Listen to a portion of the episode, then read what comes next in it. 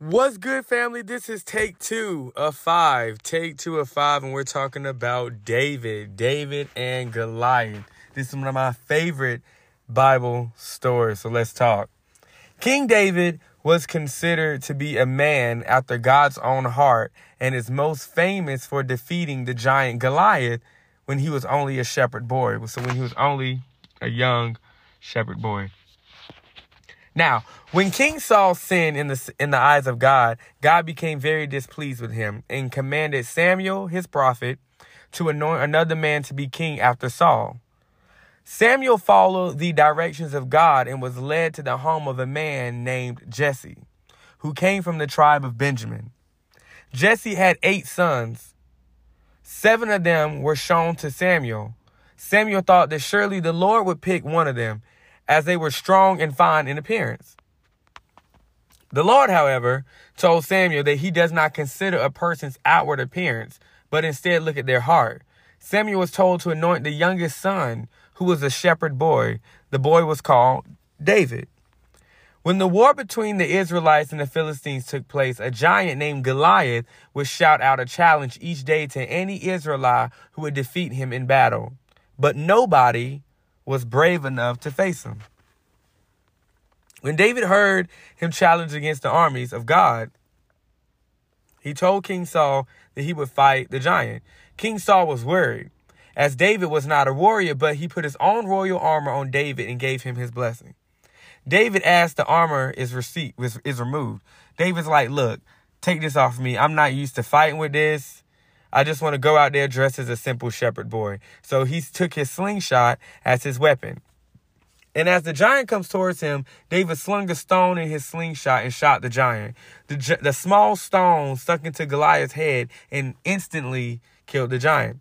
The Philistines tried to flee with their, when their hero died, but the Israelite army cut them off and defeated them. Y'all, let's go back and dissect this, because that was a crazy story. He denied the armor when he slayed the giant, and still slayed the giant. But let's talk about how he had faith. He had faith in himself. He had faith in God. He believed that he could do it, and he did. How many of us are as, are as faithful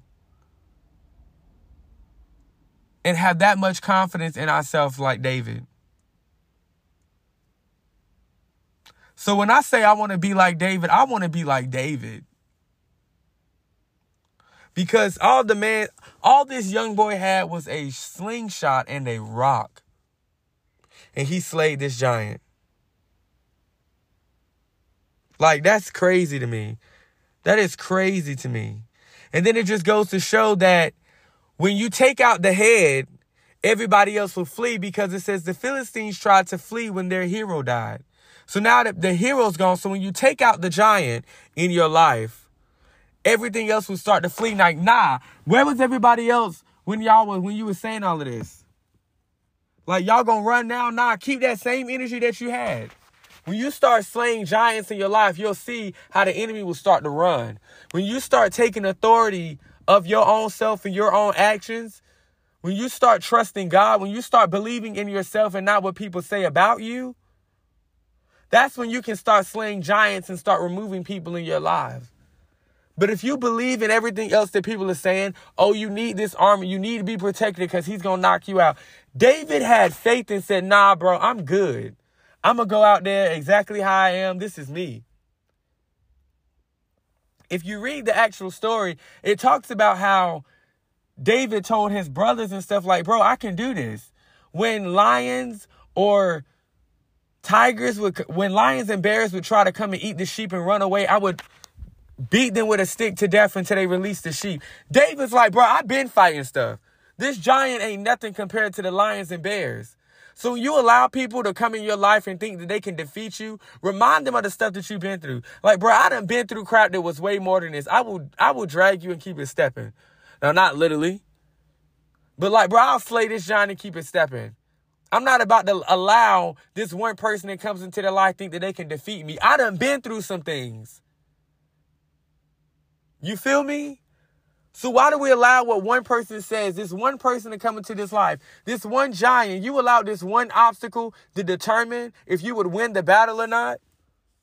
Nah, not me, bro. Call me David. I'm the giant slayer. Call me David, because ain't no way. I'm slaying giants, because ain't nothing worse than the things that you've been through in your life. Moments when you didn't have nobody and it was you and God that got you out.